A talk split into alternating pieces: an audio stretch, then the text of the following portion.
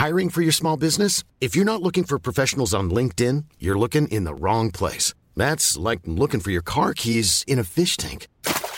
LinkedIn helps you hire professionals you can't find anywhere else, even those who aren't actively searching for a new job but might be open to the perfect role. In a given month, over 70% of LinkedIn users don't even visit other leading job sites. So start looking in the right place. With LinkedIn, you can hire professionals like a professional. Post your free job on linkedin.com slash people today.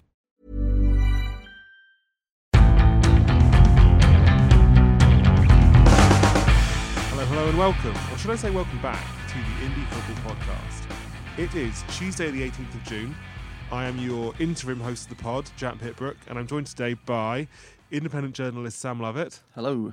and chief football writer Miguel Delaney. Good afternoon. Uh, really good to have you guys back. It's been a few weeks since we did one of those Yeah. because we were away at the Champions League final and the Nations League finals, which seems an awful long time Yeah. away now. Away now. How long ago was the Nations League? Is that nine I days? dunno. ago now, Well, I wasn't spent- I, can't- I can't remember anymore. I spent something blur, like 10 out of 12 days uh, sharing flat with Miguel. Uh, it was fun. I thought we had a really nice time. we had a lovely time. yeah, I saw some saw some really good football, saw some pretty bad football. watched the Godzilla film.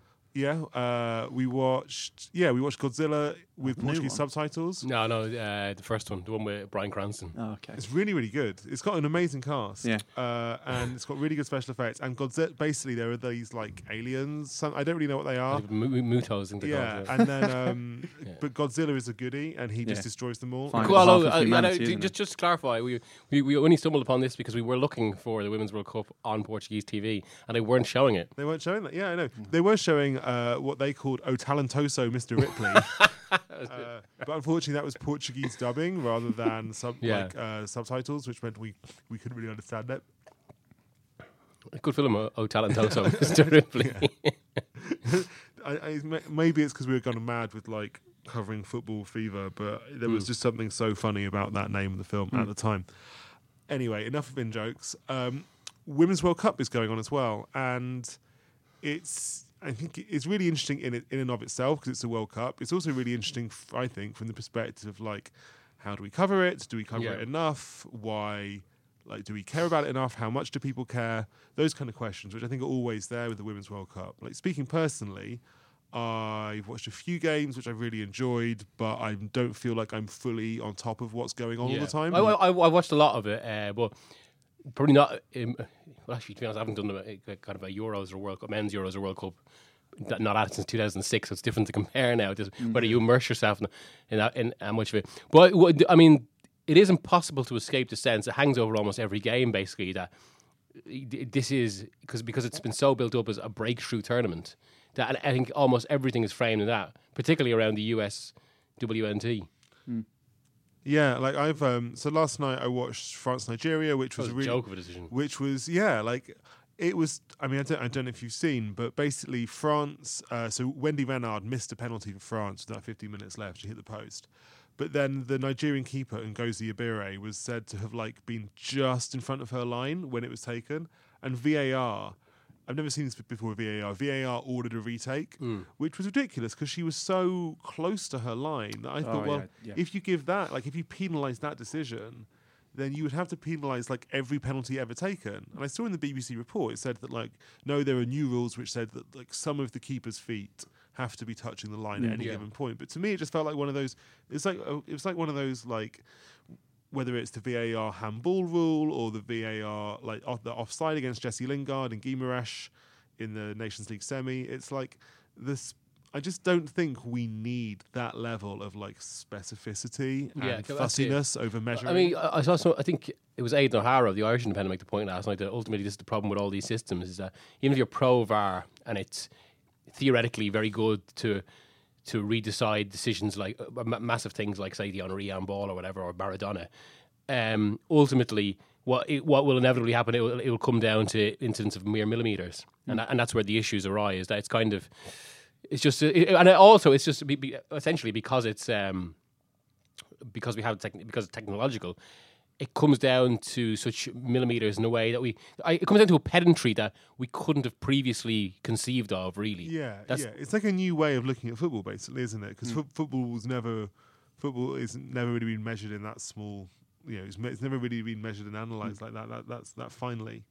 I was going to say, Migs, to go back to the point you made earlier about the um, how it's being touted as sort of a, a breakthrough Yeah. sort of for the women's game. Do you think, as a result of this label that it's been handed, that when certain games maybe don't live up to hyper expectation, that kind of leads to a disappointment, um, and we're sort of maybe judging it through the wrong sort of lens? So, some in- people in- are maybe. I mean, you do see that like if there's, there's a bad game. I mean, with this social media and uh, certain people who, who are predisposed to the anyway. That, oh, this is rubbish. Over, overlooking the fact that 2018 World Cup as well, a lot of bad Yeah. games. It's just the nature of a tournament.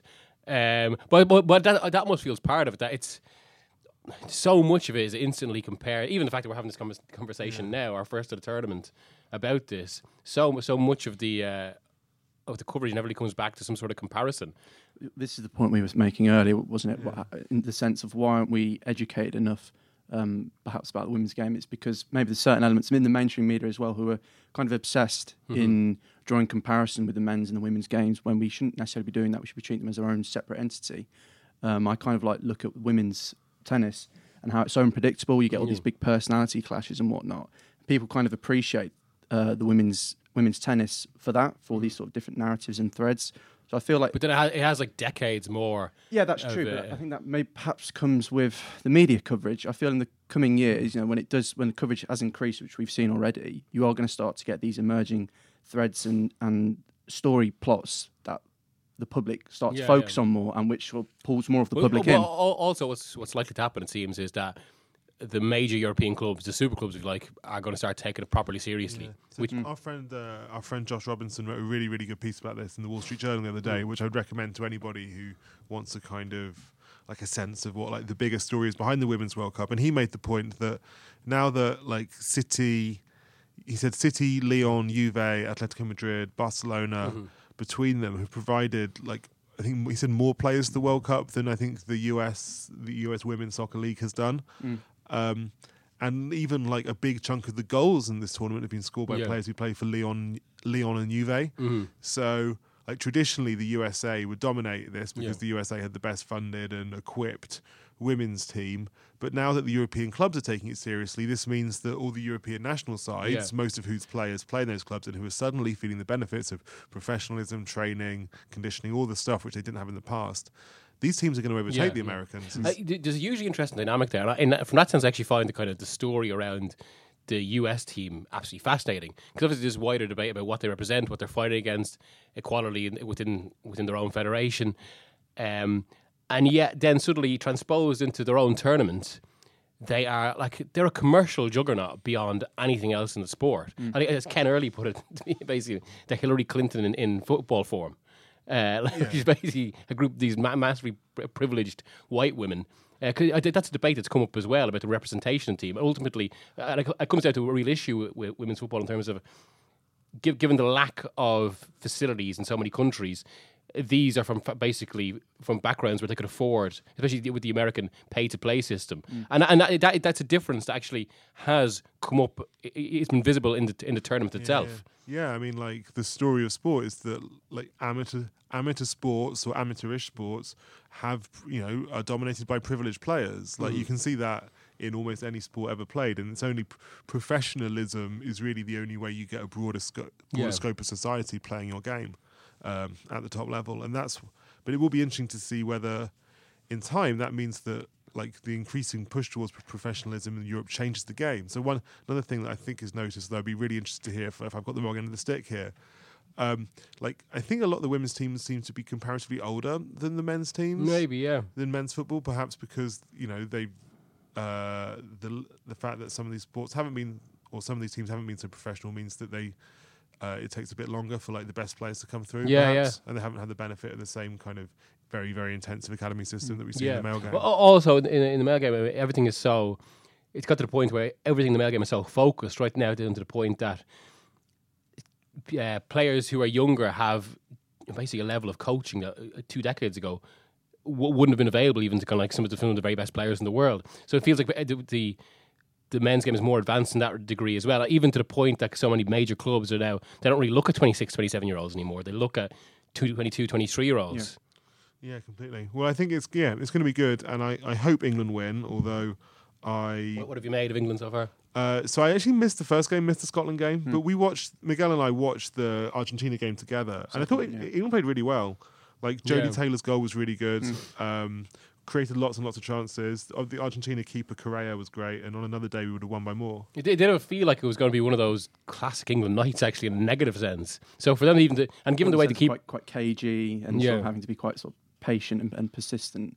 Um, yeah, the game got increasingly, increasingly kind of nervous as it went on, and they did get like, and the keeper was playing really well, Yeah. Correa, but But what I was saying to you earlier, Jack, about how there's been this shift um, across football as a whole from sort of direct uh, sort of approach to more possession based and patient, um, and how Neville has taken it from Sampson, who was very Yeah. counter attacking in, in what in the philosophy he sort of tried to sort of you know embed in the team to this very patient playing from side to side. It's like Houghton um, was sort of one that completed the most most passes Oh, yeah, um, yeah. f- in the Argent- in the Argentina game. Um, so you can see that th- th- there's more of a focus on sort of building up play, which is kind of what's happening across Europe as a whole, isn't it? And across all football. E- England DNA. yeah, yeah. I'm, the one thing I'm not sure about is Neville's. Um, looks like a s he looks like someone's been hired for a for like a stag party as a Gareth Southgate lookalike. uh, but I, you, you think it's deliberate wearing the, uh, yeah, the three be. piece? That has to be. That, you know, that is that is that is itself England DNA. Yeah. That is all the teams representing the same ethos. Um, but the other, th- I mean, it, the interesting. This has actually turned out into quite an effective segue. It will be interesting to, to see if Aidy Boothroyd dresses the same way this evening when England 21s start their campaign against France in Cesena in Italy. Um, I think it's shaping up to be a really interesting tournament for 21s. Like this is, it's a pretty good group. Uh, England don't have the best record in the 21s in the last few years. It's been a while since I think they really challenged. Actually, a lot of those struggles came under Gareth Southgate.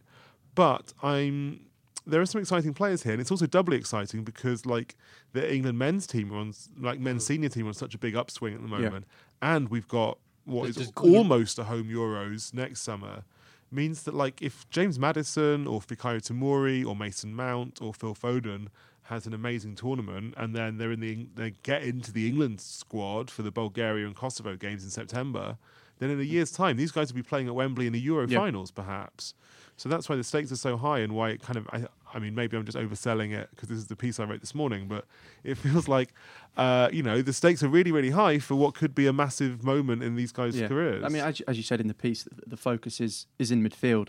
Um, given the issues that England, the senior team has, you know, in that department, this is an opportunity, isn't it, for the, for the likes of Foden, Maddison, uh, Winks, uh, to sort of prove their credentials, Mm-hmm. um, sort of, you know, push on. Yeah, like Maddison. You know, I think a fair bit's been written about Maddison this year, but he he's a really interesting one. Like Manchester United want him this summer.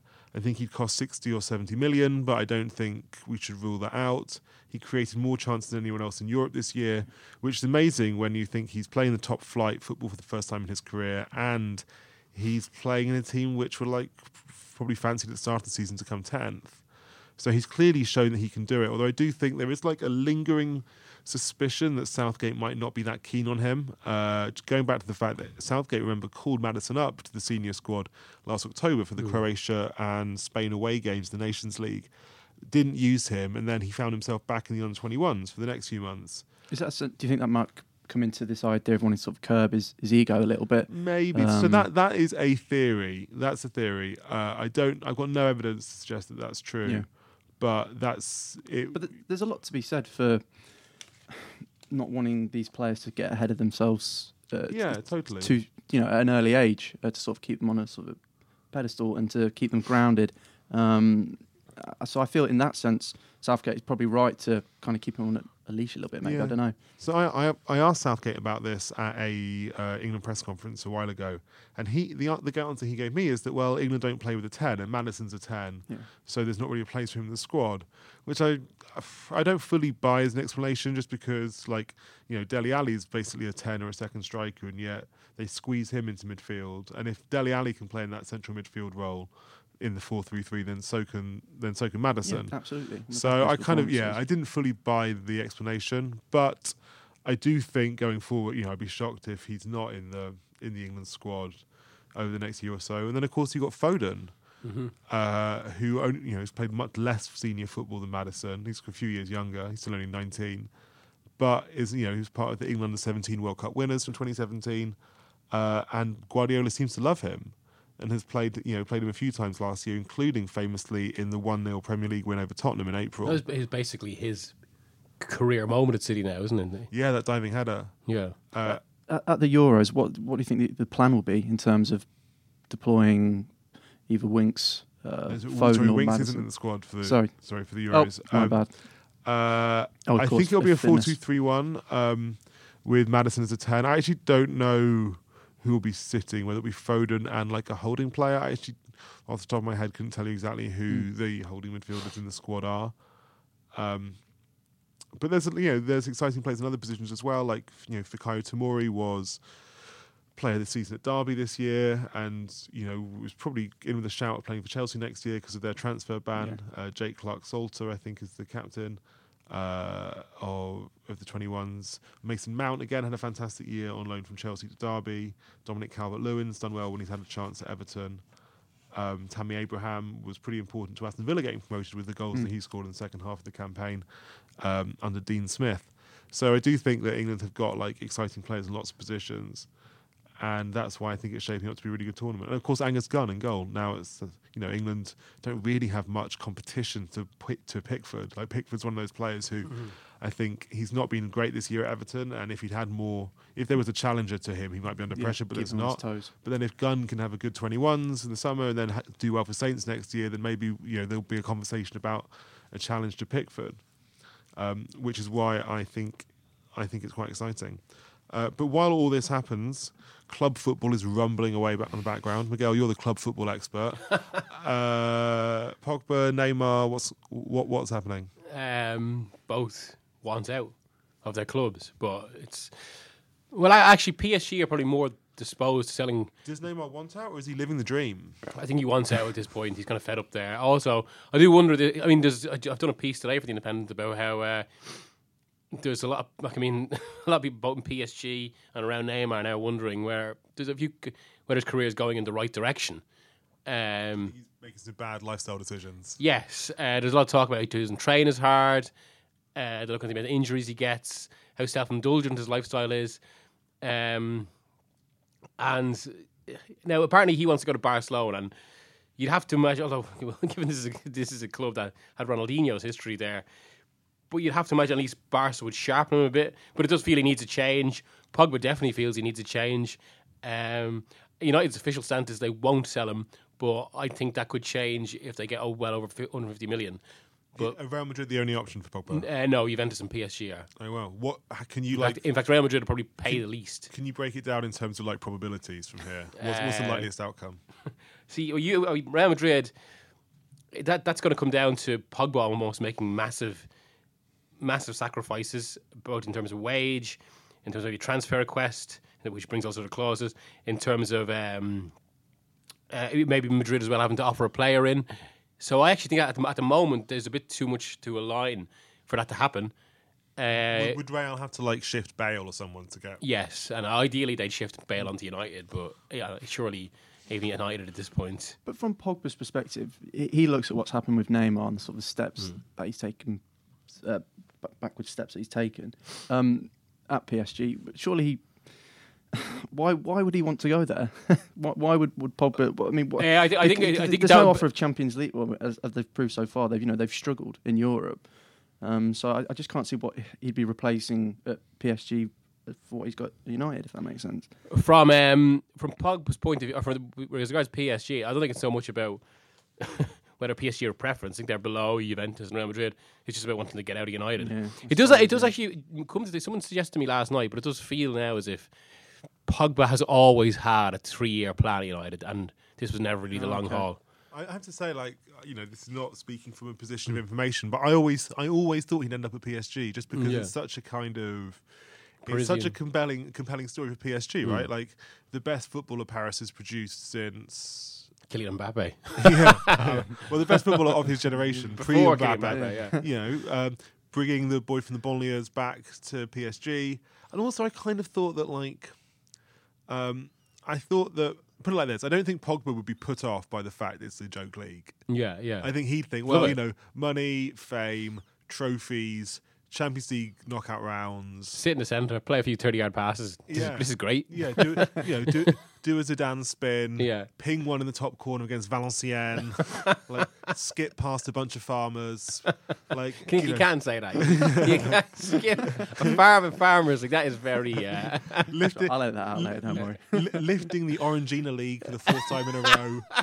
I just thought it would appeal to Pogba. I thought, I put it like this: I don't think he'd be like, "Oh no, that's not for me. That's not challenging." Does that- does I that think he, I think he would revel in like the fame and adulation Does that- of does that- P- PSG. does that mean you inherently question Pogba's competitive character? A bit, yeah. I, and I, I've always been pro Pogba, but uh, you know what? I feel like I feel like sometimes you have to accept that, uh, mate, he's not kind of what I was hoping he'd be. I, I do feel a bit of sympathy for him. And now I don't. Obviously, he's not blameless, but it just feel that that whole United signing was basically just the wrong move on all parts.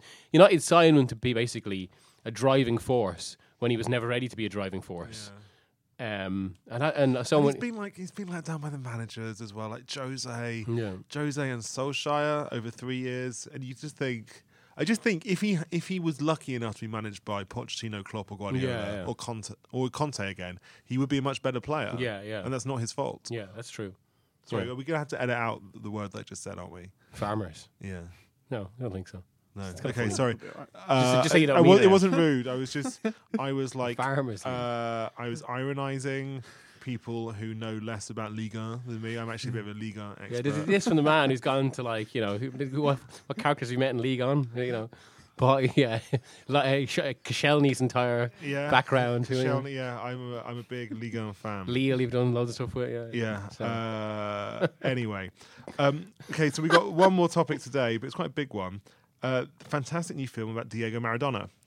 Uh, so in a few minutes, we're going to play a interview which Jonathan Liew, who is not here at the moment, did with the director, which is a really really interesting interview. But first, we're going to talk about the film a little bit ourselves. Because Miguel, you've seen it. I saw Yeah. a bit of it with you on your laptop. Um, I've yet to see it. It's really very good. good. very good. to see. Miguel, what did you think? Um, I the fir- the first time I watched it, I had to write a piece on it, so I was kind of like jotting notes and things like that. So probably in that weird way, didn't didn't just watch it as a film. It's also on my laptop. Um, the second time I watched it more, just because sit there and kind of okay, I'll watch it properly now because I've actually written the piece and I loved it. Yeah. Um, like the first time I was I was maybe looking at it too critically and thought he was a bit too soft and Maradona as a person, which maybe I think is a criticism that still stands, but I think that's fair enough because the documentary is genuinely brilliant. Although since um, Asif, the uh, the director, has since told me on, on Twitter that I should not watch it on my laptop. I should watch it on the big screen. That makes a massive difference. Oh well, Uh, I, uh, yeah, because I, I would I now want to go and see it on a big screen because Yeah. like the footage, like I, you know, just for I watched about forty five minutes of it. I think Yeah. it was on Friday night after the England game.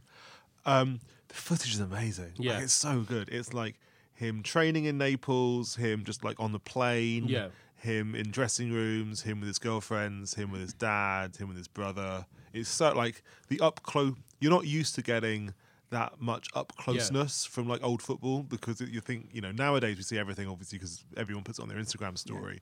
But it's amazing to see like, oh wow, that's what it was actually like to win the 1986 Yeah. World Cup. Or- Well, I, I mean, what's also like, this comes up in Johnny's interview. Uh, that was going to play after this, but um, basically for that those four years, whatever it was, um, Maradona's agent, who he fell out with, uh, is Cyterszpiler, who's quite an interesting character himself.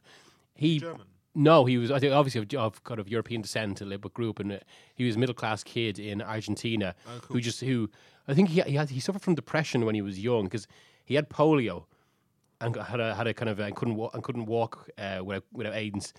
Um, and his brother died young.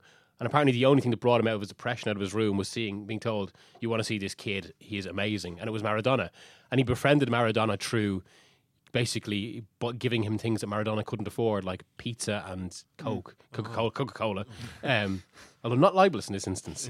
um, uh, but so to say, they became. Um, they basically became he became Maradona's agent. But w- so w- one of the things they do because I suppose they, he recognized the rise of potential genius was basically set up these cameramen around Maradona at all, moments of his life. So there's this ama- amazing trove of footage, and for years it was missing. And for the documentary, they somehow came across. He explains it to Johnny.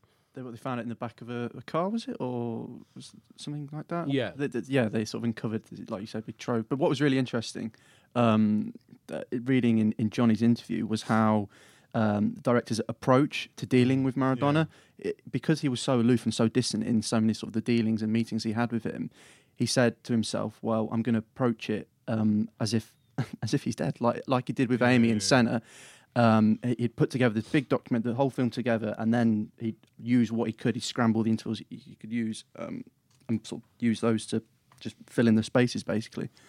Yeah, yeah. It's a really, really great film. I look forward to seeing it again properly. And uh, yeah, enjoy the interview with Johnny, and we'll be back after that. Even on a budget, quality is non-negotiable. That's why Quince is the place to score high-end essentials at 50 to 80% less than similar brands. Get your hands on buttery soft cashmere sweaters from just 60 bucks, Italian leather jackets, and so much more. And the best part about Quince, they exclusively partner with factories committed to safe, ethical, and responsible manufacturing. Elevate your style without the elevated price tag with Quince. Go to quince.com slash upgrade for free shipping and 365-day returns. Hiring for your small business? If you're not looking for professionals on LinkedIn, you're looking in the wrong place. That's like looking for your car keys in a fish tank. LinkedIn helps you hire professionals you can't find anywhere else, even those who aren't actively searching for a new job but might be open to the perfect role. In a given month, over 70% of LinkedIn users don't even visit other leading job sites. So start looking in the right place. With LinkedIn, you can hire professionals like a professional. Post your free job on linkedin.com slash people today. Um, thanks for your time. Uh, so this is basically for our, um, our podcast, our Yes. podcast. So we're going to have a little chat about the film. Okay. And then have a little studio discussion in the, in the studio about, about Maradona's like legacy generally. Cool. Uh, but yeah, you know, nice nice way to kind of commemorate the release of the film. Yeah. Uh, proud of it? I yeah. I it's um it's a weird one because I make these films and then you're kind of now waiting for the response. So there's a, little moment of saying, well, what do people think? Because you're sort of handing it over. Um, but I think he's such a challenging character. He's such a kind of tricky person to deal with. So in a way, I think making a film about him and trying to in any way get it to come together is an achievement in itself. Um, but yeah, I'm I'm kind of open to what, what what do you think? What did you make of it? Uh, well, I really enjoyed the film. I thought it was uh, a tough watch at times. Uh, you know, in common with Senna and, and Amy, there were parts where, you know, it just felt unbearably sad. Um, but I do think you get an insight into his character that you haven't often got, always got from you know the books or, or even you know a lot of the football coverage. Yeah. Um, so, so I mean, what, what do you think you were setting out to achieve when when you started out with this project? It, it's had a quite a long kind of journey because I read a book about him in the late '90s when I was just after I was a student, um, and I remember thinking, "Wow, what a life!" I had no idea you know, where he'd come from or what what he'd been through, and the amazing things that he achieved on the pitch, but then also just like the chaos off the pitch and the kind of he puts himself in situations, and if everything's great and everything's calm, he'll create an argument or a fight. So I think that was interesting. Uh, and, I, and it was in 98, 99 when I read this book, and I remember thinking at the time, like, oh, wouldn't it be great one day to make a film about Maradona? But at the time, I was just making short fiction films. I never made a doc. Um, so this kind of project came and went and came and went a few times. And then by the time it, it came around again post Amy, it was like, well, I've made these two films about two brilliant, two brilliant kind of geniuses who who died really young. And I was like, well, if I'm going to do a third one, then it needs to be something different. And actually, what happens if you get old? What happens when you lose the gift that you've had and you lose your talents and you have to deal with some of the things, mistakes you've made in your life? And how how do you deal with growing up? Um, and so I thought that was one of the challenges that interested me in him and his character. Um, but then he's impossible to nail down because he just keeps going. Whenever you think you've got an ending, something else will come along. And you go, okay, maybe it's this, and then he'll do something else, and he'll do something else. And I've met his biographers and lots of journalists who followed him for decades, and they're like, good luck. Because that became my question, you know, when we were making the film was, so where do you think the story ends? And they were just laughing, like, you know, you can't do it because every time you literally press send and you send a book to your publisher, and he will do something next week which makes the kind of last chapters irrelevant. So that was a challenge. How do we end this? How do we do it in such a way where we give it an ending but also leave it open in a way because he will do something, as he does continually, that throws everything up in the air. You can't say it's about this. Um, so Naples became the centerpiece because it felt like, well, there was definitely feels like to me there was a beginning, a before and after. He arrives as one person, um, the kind of vulnerable, innocent kid almost, Yeah. and then he leaves as, as a very different person. And during that that seven year period, he becomes the best player in the world, kind of undisputed, wins the World Cup in what you know everyone says is like the best case of a single player taking a team through. Um, wins a championship in Italy when it was like the most difficult championship, and I don't think there's ever been any title that's ever been as difficult as winning the league title in those days in Italy with a club that's never won.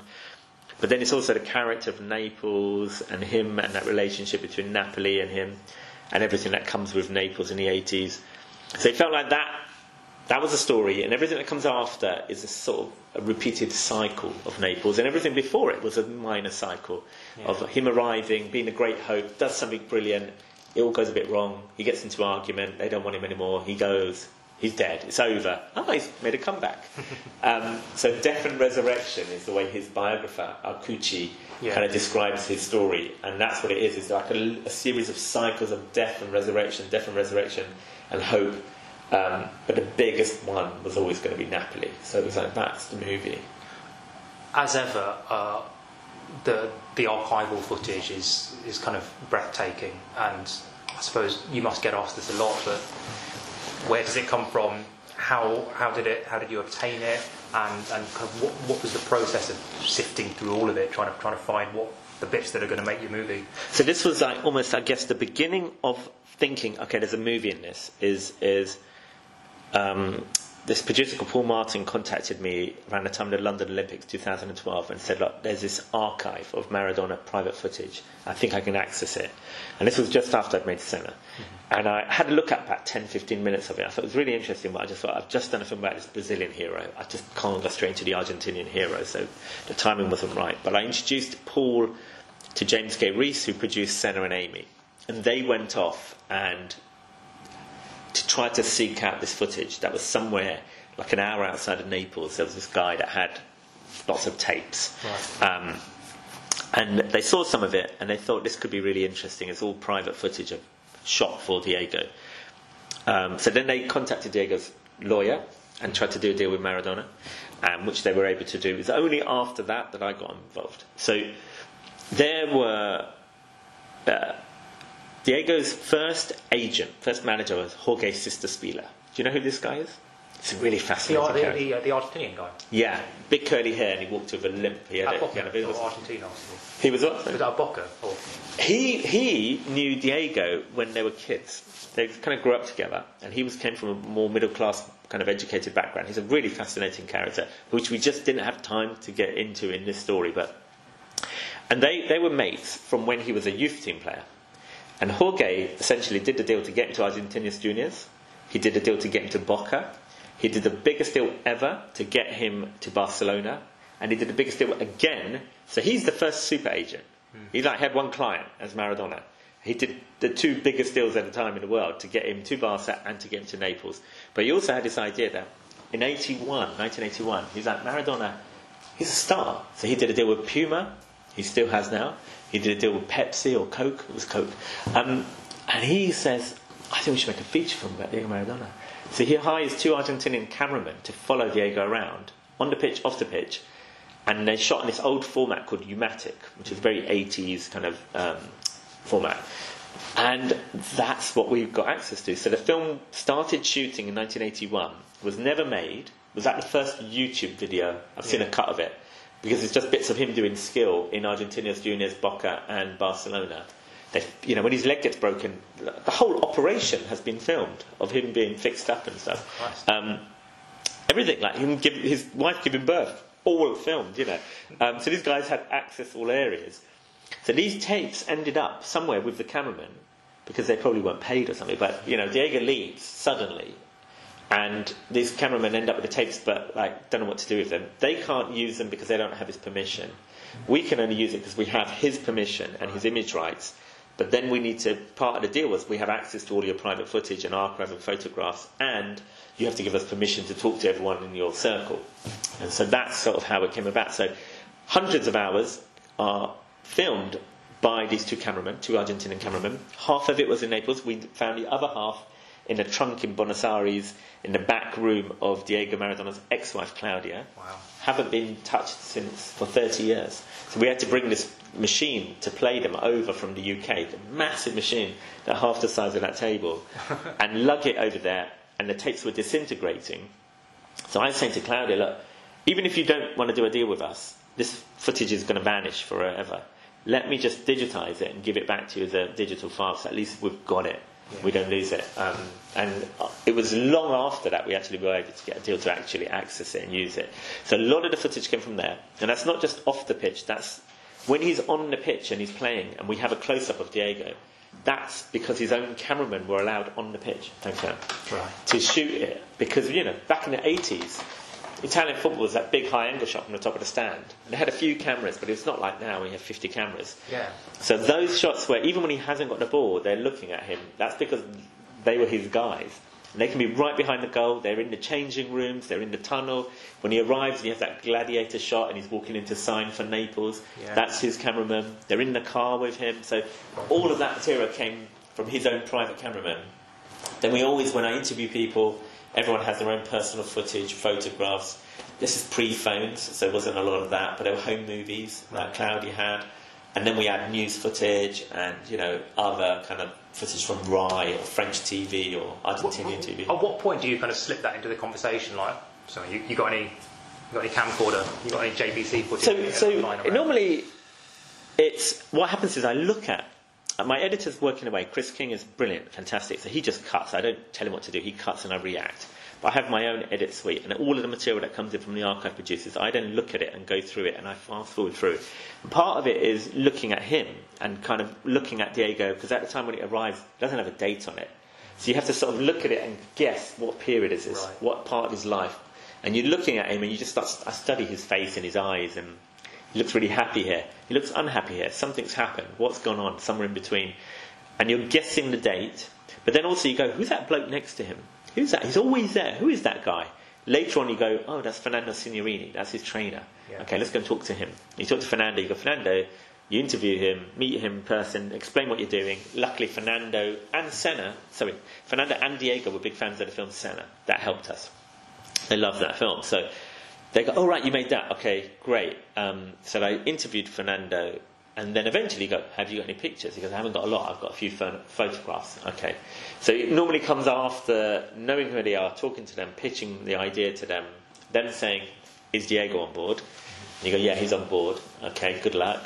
You know, um, and then I would try and meet with people, and then eventually go, "Have you got anything?" And most people say, "No, I haven't got anything." And you go, "You never know," because this process is very much like just making a mosaic. You just find little bits of broken glass that look like crap, but then you join them together, and you kind of be amazed how they fit, and then you step back, and it somehow gives a picture. Um, and that's how it is. So you, there's never, how, no matter how small, you never know how useful it might be. And it might be some photographs, it might be a photograph from a wedding, it could be a birthday party. Someone will have a, record of something, and we try to piece it all together. It's not always used in exactly the original intention. You know, you sometimes have to Yeah. rewrite it and change it. How, how do you organise that all? Do you have to have a big wall with a, like a timeline? On Amy, we had a really. It depends on what space you've got. I didn't have the space this time, but on Amy, we had a massive office that was converted into an edit suite. So we did a timeline of her life, like literally when she was born, right the way through, and and every event that happened was just sort of a little piece of paper was cut out on the wall, and you look at it, and you just get a graph, you get a visual representation of someone's life, and you go, look at that year, a lot happened, and you look at it, you go, that's when Back to Black came out. You know, you, and then you have a quiet fallow year, and you go, what happened there? That's the year before Back to Black. But that's when everything major happened in her life. That's when she met. So that was a case with Amy where we did pin it up. With Diego, I just didn't have the space to do it because we moved offices, but there was an element of that, which I always do. But actually, with uh, Diego, it was more of a whiteboard, which I kind of draw a graph. Similar, a short version of that. Of this, these are the key dates. These are the key points. This is when he was playing for this team, and you do the arc of this is when he wins the World Cup. This is when he wins the Scudetto. It's interesting because there's a double peak, hmm. and you go, okay, there's another Scudetto, but kind of slightly diminishing returns. This is when he legs breaks his leg. This is when he gets divorced. This is when his kids are born. This is when a kid that he doesn't recognise is born. But I'm not interested in tabloid stuff. We're not going to go there. But then more and more, when you did up, when I started doing my research, I realised that seemed to be a really big thing. Right. I didn't think that was going to be a part of the story. I didn't think I'd want to get into that. I'm not interested. But actually, that I think was the turning point. Mm-hmm. Him not rec- he wanted kids and he wanted a son. He's very Latin. He wanted his son to be called Diego. He has a kid.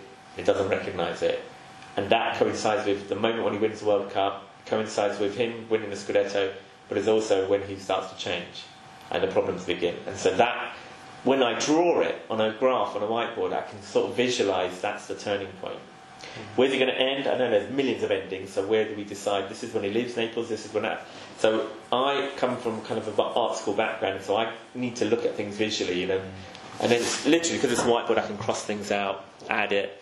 We need to talk to this person, this person. These are the themes, and it's a lot of it is just like Venn diagrams that cross over and things Yeah. like that. And at, at what point did you did you bring Diego himself into the process, and what, what was that kind of So like? the, the, the, the producer's original deal was access to him, access to his image rights, access to people around him and his family and friends, but also um, the footage. But the deal was uh, three interviews of three hours length. So that was the deal contractually. That's not a, that's not a huge amount, you would think. It's not. But that I think I wasn't. I, I don't know where that number came from. I wasn't there for that initial meeting, but it was like, okay, that's not a lot, but let's see, hmm. let's see. You know, my feeling is, it says three, I'll get seven. You know, I always feel like I'll get more once people get engaged. They'll talk more because on Senna and Amy, it's like people would say, I don't want to talk to you. I'd be like, give me ten minutes, and then after, I'll be like, once I get them in a room, they'll be talking for three hours. I'm sure because once they start to talk about it, they have to get it off their chest. Yeah.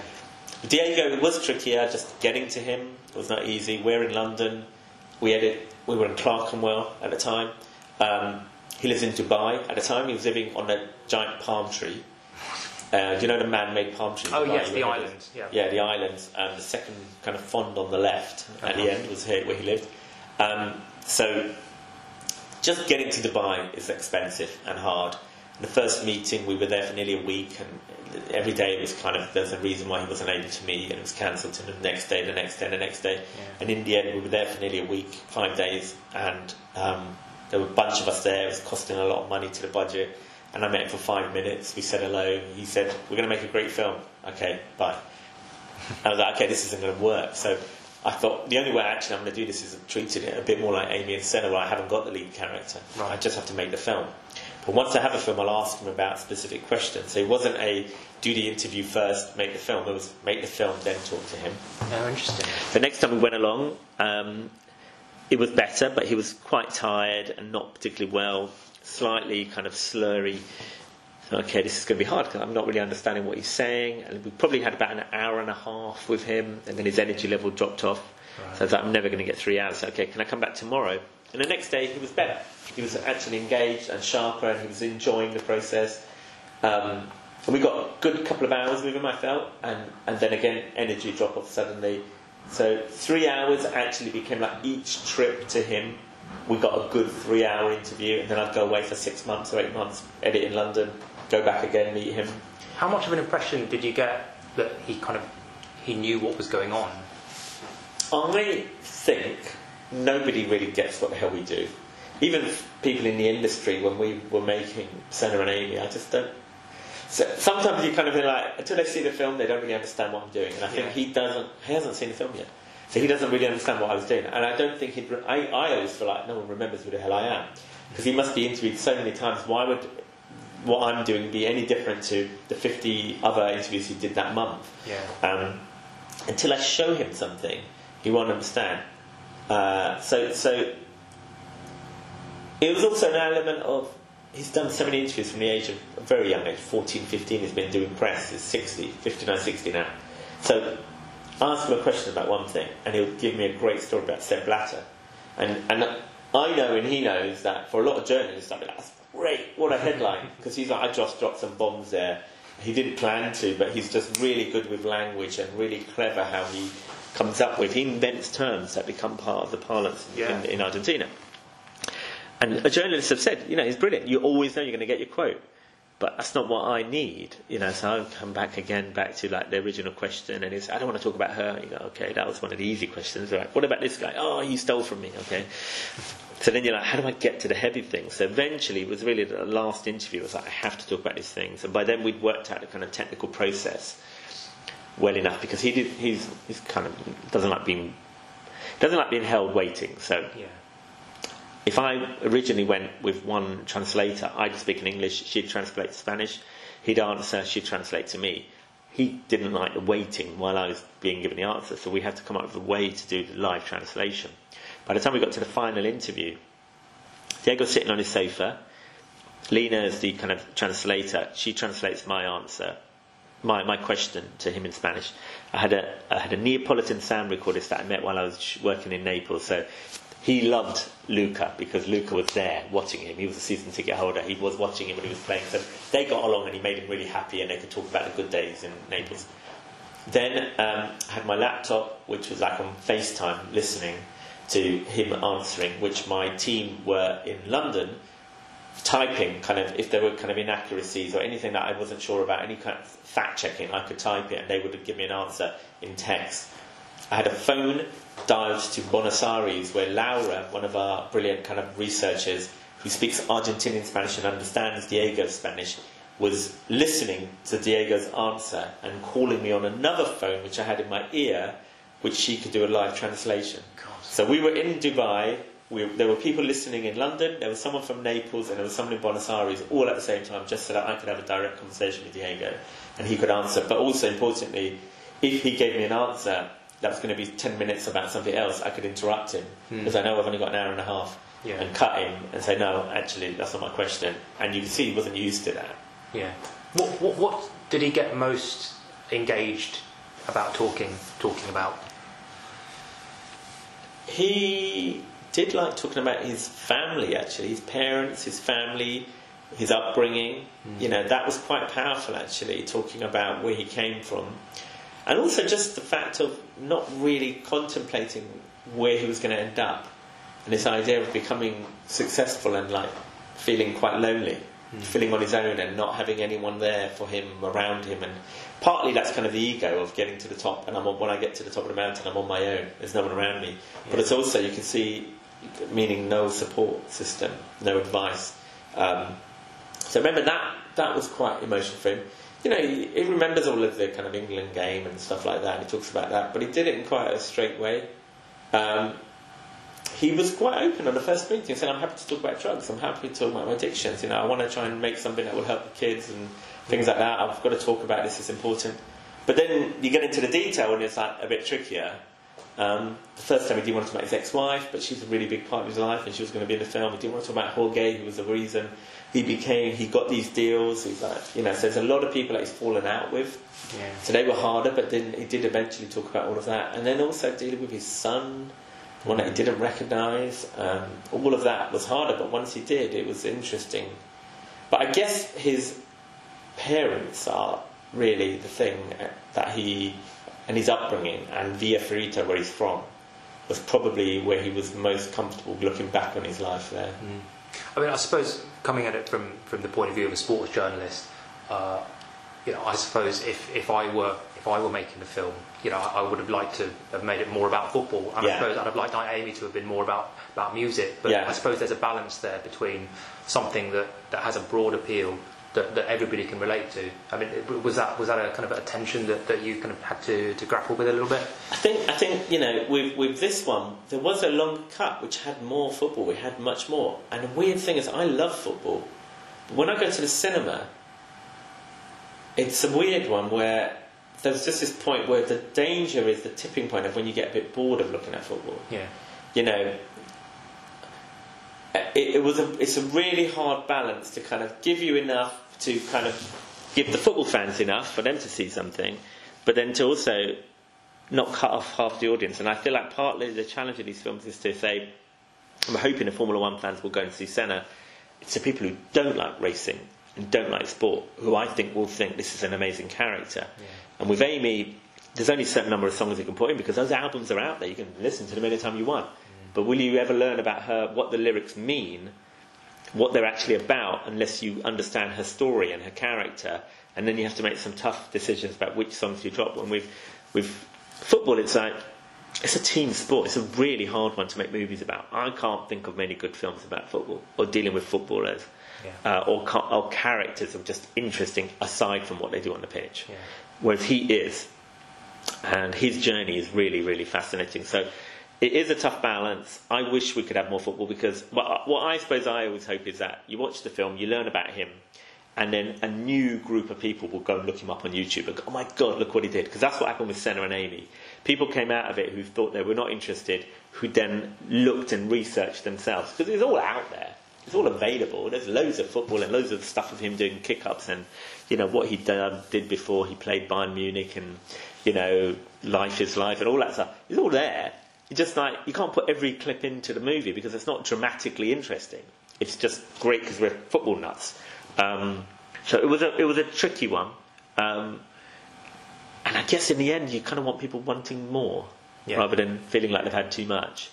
Um, it was just finding a way to make the football somehow character based, which isn't what football necessarily is. But you know, the idea of really, in my mind, the last bit of football in the film is a penalty he takes to knock out Italy. Hmm. You don't really want to see any football after that. I feel like even he's carried on playing. He had a career in Argentina and Seville and various things, but actually you have to make a decision. So metaphorically, he knocks out Italy, even though there was a final. It's not that important. That's the turning point. And then where does it begin? And it's like you have to pick one free kick, or you have to pick one moment. That typical week in his life when they win the second Scudetto, just hearing him talk about his typical week, you know, how he would go out on these days and then train like crazy, sweat it all off, and you could see in a week his body changed shape. You know, from being really out of shape because he's been partying to being like one of the best footballers in the world. It's mad, but you can't sustain that. You can't do that every week for years and somehow come out the other end. Yeah, I mean, there are one of the. I think well, I talked about it being quite a harrowing watch at times. Is when you know there's there's obviously a focus on his addictions, uh, his kind of associations with, with organised crime, uh, but also kind of his personal interactions. You know, like, Yeah. like, like you mentioned, you know the the son that he, he kind of disowned. Yeah. Uh, I, I guess one of, one of the one of the words that cropped up a lot in a lot of the press coverage of, of Amy was was voyeurism. That Right. people felt almost like kind of grimly addicted to watching it, like transfixed mm. by what you quite you might call a human car crash. Mm. Was, was there an element element of that to this to this, and, and do, do you kind of accept that? that But? I, I would say, if on Amy, you know, what you're going to realise when you talk to people who really cared about her, that that tough period of her life, her last creative act was I think 21, 22 when Back to Black was created. She did a few other things. She died at 27. It was five years of her suffering from addiction. yeah. Right, it's 20 minutes in the film.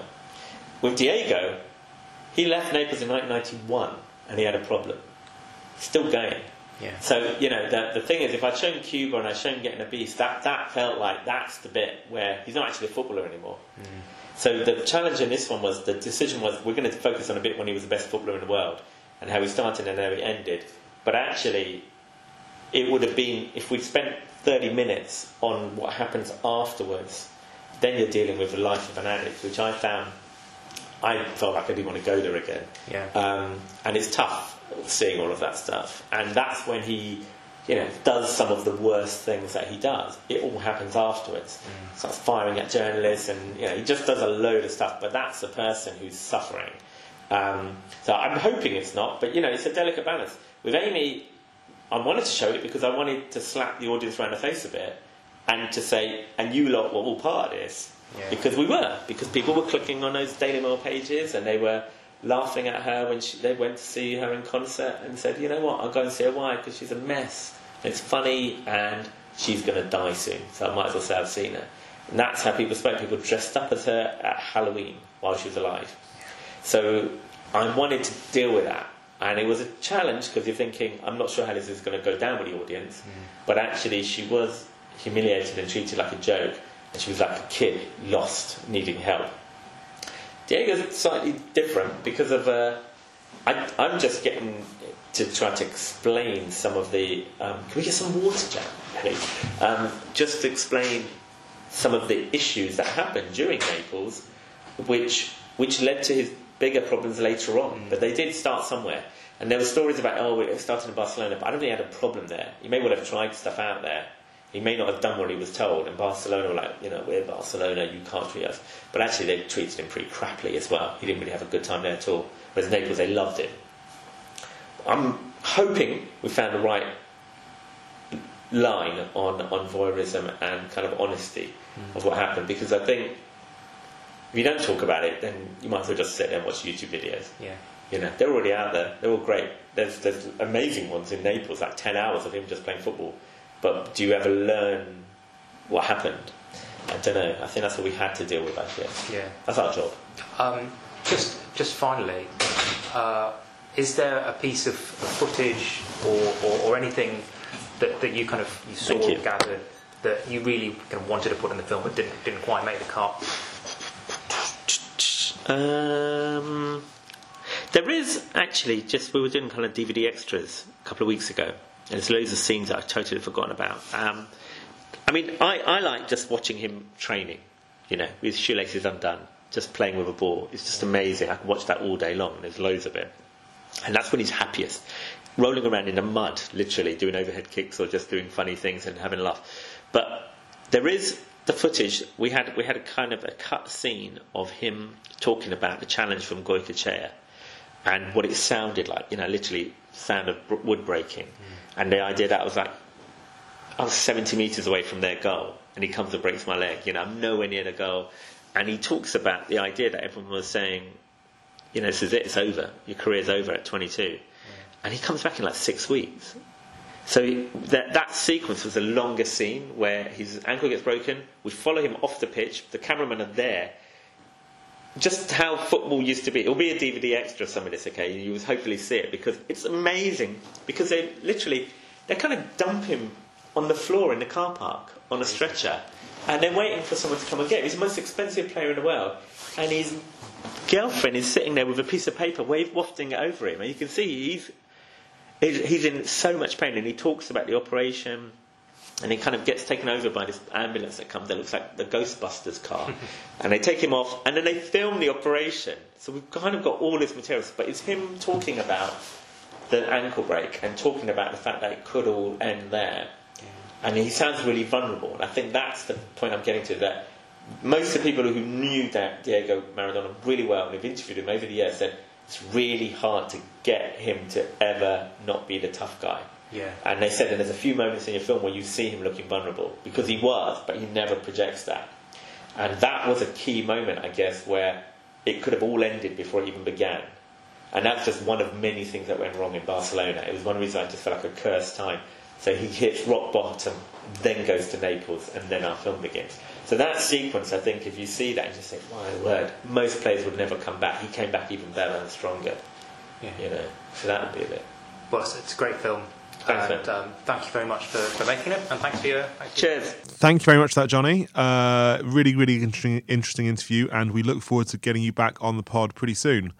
Um, that's it for us today. Thank you very much for listening, if you're still listening, and we will be back in your ears next week, I hope. Uh, in the meantime, stay tuned to independent.co.uk forward slash football, uh, where we'll be covering the Women's World Cup, where we've got Mark Critchley out there in France, who's doing a great job, uh, as well as latest news on football all across the world. Thanks very much. Bye.